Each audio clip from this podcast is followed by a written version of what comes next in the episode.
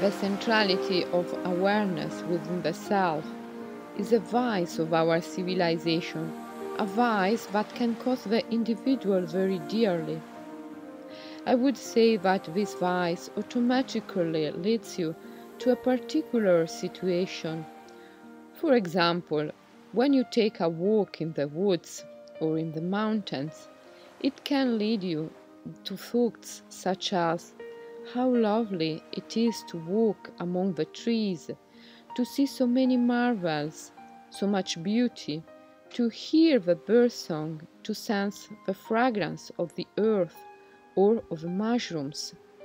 However, you could also be in an entirely different interior disposition.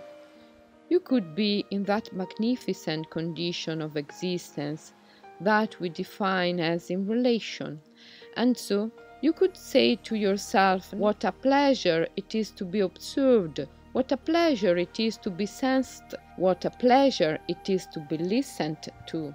This condition of being in relation requires two fundamental qualities conscious attention and awareness. You have to be very attentive, by which I mean in a state of absence of tension, of anxiety, or of fear, a state of profound calm, and you have to be very aware to be in relation. That's why initiatory traditions communicate instruments that intensify the state of attentiveness, of peace, of calm, and of awareness.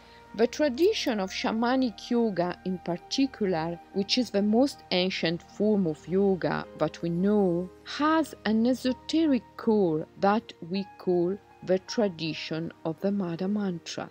This tradition communicates spiritual exercises from the morning to the evening and the practices of spiritual healing, which serve to heal this vice of focusing awareness in the I, as well as intensifying our ability to be in a state of attentiveness and constant awareness. These practices are described in the book Mother Mantra, published in the United States and in the United Kingdom by Inner Tradition the Mantra, the ancient shamanic yoga of non duality, in the hope that you can ever more intensively divert the focus of your awareness from the I to everything, that you can exist ever more in that magnificent condition of enthusiasm that is in relation, that your attentiveness and awareness can become ever more intensified. I send you a hug.